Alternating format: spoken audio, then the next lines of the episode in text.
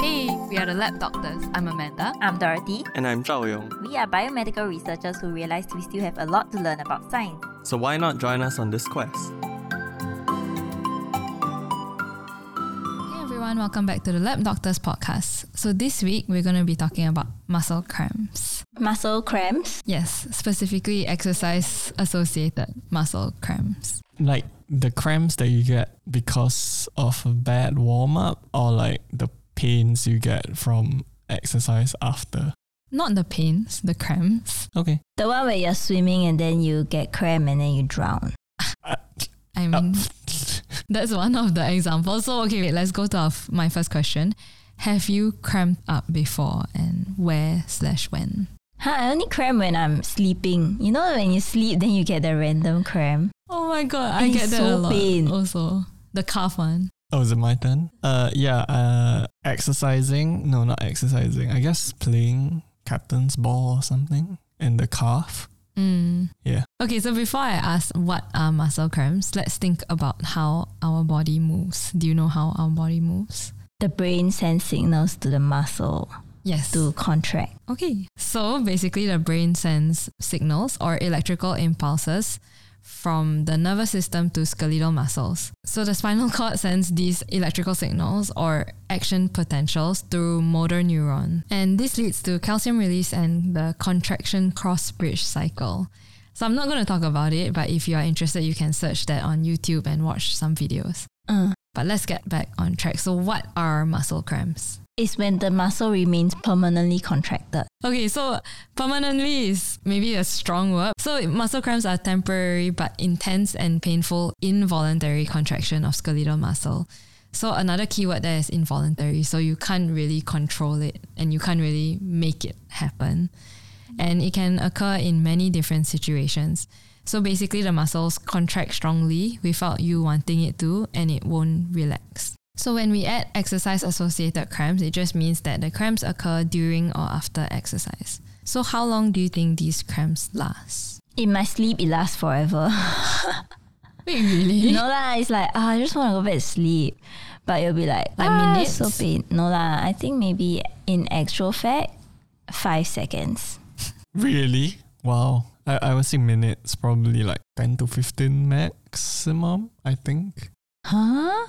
I mean, it cramps for five seconds and then it aches the rest of the day. Mm, okay.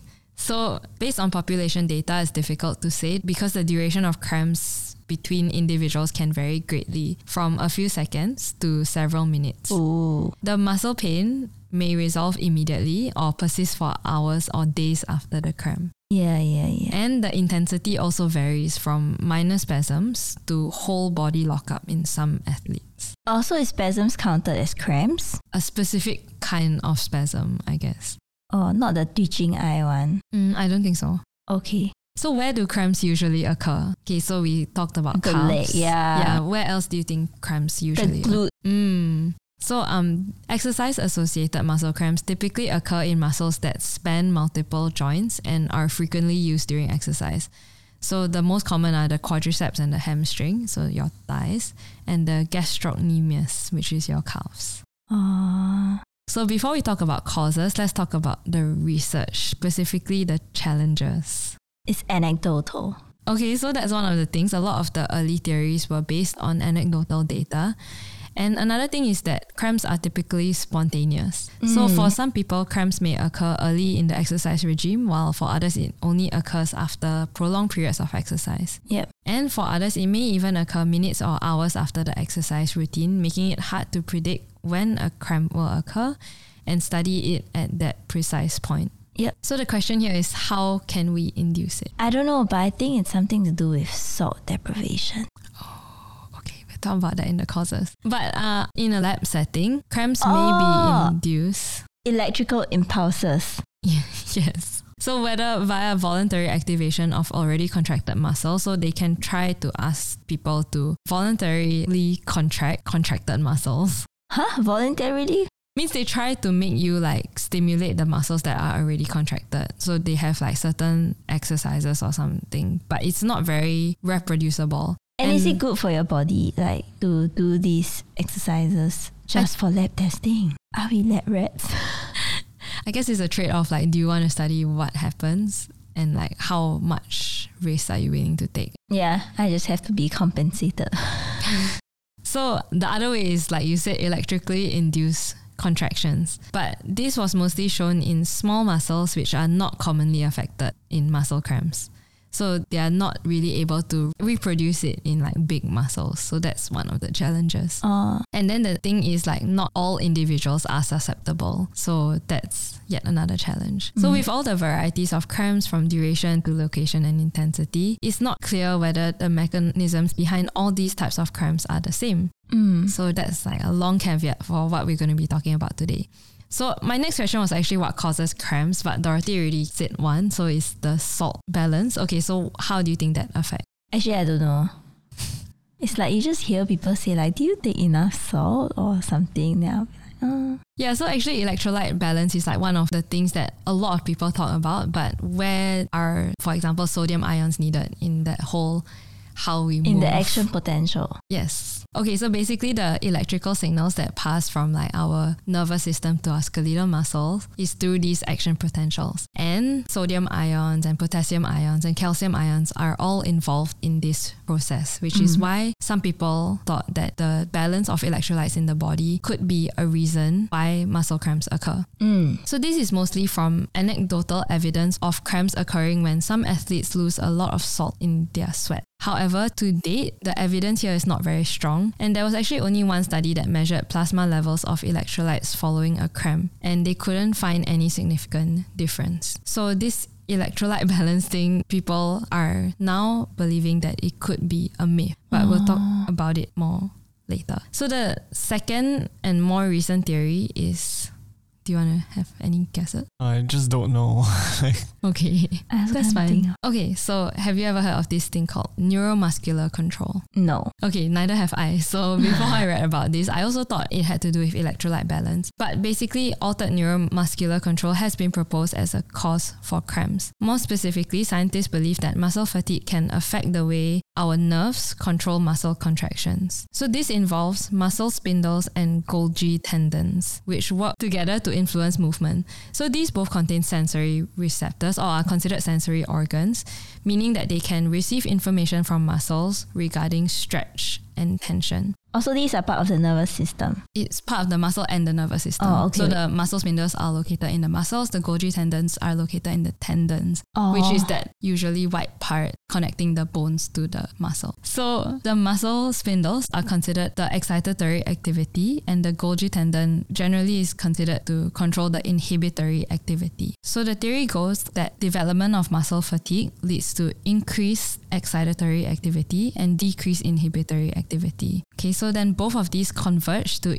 increase motor neuron activity, leading to increased contraction and therefore muscle cramps. Okay, there's a lot of information. So a lot of the earlier papers, they always looked at it as an either or scenario. So it's Mm. either electrolyte balance or neuromuscular control. But recently, scientists have proposed a model focusing on multiple risk factors. So things like fatigue, pain, electrolyte imbalance, and loss of water. So like Mm. um, dehydration could alter neuromuscular control. So neuromuscular control could be like the last step before cramps. But then Right. there are multiple risk factors that lead to that Mm-mm. so, meaning that numerous intrinsic and extrinsic factors converge on that common pathway. Mm. But honestly, like given that it's such a studied about topic, the evidence is not very strong. So I think, like we talked about earlier, there are a lot of challenges into studying muscle Yeah. cramps. Yeah. It's like the Stitches episode. It's very hard to study also. Yeah, because it's hard to induce and Yeah. you have to like you, it's hard Catch to them predict. at the moment. yeah. So they were like discussing how difficult it is to like actually get plasma levels during a cramp, especially if a cramp only occurs for like seconds. yeah. So it's like you can't really take a just before because you can't predict when it's gonna happen and yeah, and you can't take it when you have the cramp because like I'll already be in pain. you wanna pin me down and take Yeah. my blood. and then it probably will be resolved by the time you take the blood. So then Yeah. like is it valid or not? Yeah, yeah. Okay. So now that we've talked about causes, what do you do when you get a cramp? How do I treat it? They say stretch. mm, that's that's what someone did to me. Okay, so in a calf, like how do you do it? How do you stretch? touch your toes. Mm-hmm. with your knees not bent specifically. Uh, Mm. supposedly. Okay, so there's actually a 2022 evidence based review that actually came up with 16 recommendations. Wow. Yeah, for treating and preventing E EAMC, so exercise associated muscle cramps. Mm. And they graded each of these recommendations. So out of these 16, we'll only be going through the A and B recommendation. And what was the lowest grade? C. Oh, okay. If you want to see the C recommendations, you can click on the link and read table 2. So, but honestly, there are only two A grade Mhm. treatment recommendations. And one of it is actually a, like what not to do. The first one is that athletes or clinicians should apply gentle static stretching to the muscle cramp until it ablates. Mm. Usually I just grab my leg Mm. and like do a, an invisible yowl. so that no one wakes up. Oh my god, I'm, I totally can relate to that. I also get the sleep calf cramps. But gentle static stretching is considered the fastest, safest, and most effective treatment for active muscle cramps. Mm. and it's thought to help by restoring the balance between excitatory and inhibitory signaling, thus reducing muscle activity. Okay, so the second one, which is actually a do not, so like quinine or products containing quinine, so like tonic water, Ah. Oh. should not be administered during muscle cramp treatment. During? Yeah. Like drinking it? Drinking it, yes, or like topical quinine. I don't know if you've heard of that. I'm not really familiar. Mm. No. Yeah, but basically, it's been shown that like this thing doesn't work, so don't do it. That's the other A grade recommendation. Like it makes it worse. That's Mm, why I don't or do it. it, it either makes it worse or like it doesn't help and has other effects, so Oh, don't do it. Yeah. okay. So actually, all these recommendations in the paper itself, they do have like a few paragraphs on each of them. So if you're interested, you can go and read it. Mm. There's one more B grade treatment, and it has to do with food. So which foods do you think help? 100 plus. No, Oh. I don't know. French fries, because they're full of salt.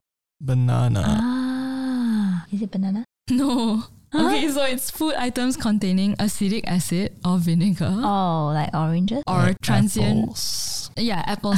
so acidic acid, A C E T I C, that vinegar smelling thing. So if you've ever smelled white vinegar, anything that smells like white vinegar generally contains acidic acid Mm. and food items containing transient receptor potential activators. What? So this is like capsaicin. So things that are spicy. So things that are vinegary or spicy have been shown to help relieve acute muscle cramps. It's just weird who has those things on hand. Yeah, and like you pack a chili party when you go and run. Yeah. It's- Suck on it. When you're having cramps and you're in pain and suck on something so spicy. okay. I don't know who tasted all yeah. or, or is it like after It's- then you eat a spicy meal? It says relieve acute muscle cramps though. yeah, so which I, sounds to me is like on the like spot. it's on the spot. Yeah, so who has that really? Maybe like capsaicin rubs, is it? yeah, like people the have- spicy wrap. Yeah. But it specifically says food items though, and it also says Oh. if used, these should be administered infrequently and in small volumes, no more than 100 ml. I'm like, who's drinking 100 ml of vinegar? Moreover, they should only be attempted with patients without related food allergies. Yeah, of course. Okay, so that's for treatment. In terms of prevention, there are no A grades here, but there are two B grade recommendations. Drink more water. Uh, not no. exactly, but it's trained at intensities and Ah. in environments that are similar to those in competition. So, like in terms of temperature, altitude, and like your hydration rate, I guess. Right. And then the next one is incorporating neuromuscular re education, plyometrics, or strength training into training sessions when neuromuscular fatigue have been identified. So, if that athlete generally gets more cramps when they are fatigued, then you can like introduce exercises or trainings that will help with their like neuromuscular pathways. Yeah, I mean you mean like a an exercise list that Yes. you can do. Yes. Hmm. So I'm going to end off the episode with some of the stretches that you can do for the common cramp areas. Okay, are we doing it now? Um, hopefully you can use it in the future if you ever get a cramp. I don't want a cram. Yes. Hopefully you never have to use it, but if you do, then like hopefully you remember some of these. So Okay. for the calf or the gastrocnemius, the stretch that you can do is stand in a lunge position. So do you know what's a lunge? So if you put um if you um, Oh, open your legs and One then leg in like front, one leg in behind. front, one leg behind. So the back leg is fully extended and the front leg is bent. okay. So if you stand in a lunge position with your affected leg stretched out behind you and then push your heel towards the ground and hold for 30 seconds. Or you can use your hand to pull your toes and foot upwards and hold for 30 seconds. So if you're upright, basically touching your toes. Mm. Okay, so for your quadriceps or the front of your thighs, just stand upright and lift your ankles towards your butt while holding the top of your foot. So you bend your leg backwards. Yep, yep. Okay, so then just hold that for 30 seconds. Mm. So if it's the back of your thighs or your hamstring, so you just sit up straight on the ground with both legs extended straight in front of you. Put your palms on the ground and slide your hands toward your ankles. Is that just like reaching for your toes? Yeah, but like next to you, not really. Not like in front of you. Yeah, so on the ground. Okay. I guess if you feel the stretch at the place where you're sup- where you're feeling the cramp, then it probably means that it's working. Mm. Okay, so that's that. Hope you learned something and know what to do when you or someone around you have experienced a cramp. I wish someone tell me like you can eat more French fries so that you get your salts and then then go and exercise. Why are you telling me that's not true? I don't even know if that's an urban myth. I guess the salt balance thing is a myth that a lot of people subscribe to. So like, you know, a lot of people maybe say like, oh, drink electrolyte drinks Yeah, or yeah. take electrolyte tablets and it may Mm. reduce your likelihood of cramp. Yeah. Improves performance and endurance. and as usual, subscribe to our YouTube channel and follow us on Spotify. A like and a comment would really help us out. You can also follow us on our social media, Instagram, Twitter, or Facebook, and feel free to DM us any questions. Alternatively, you can email us at thelabdoctors at gmail.com. We'll post the links in the episode description so you can check that out if you're interested. Bye.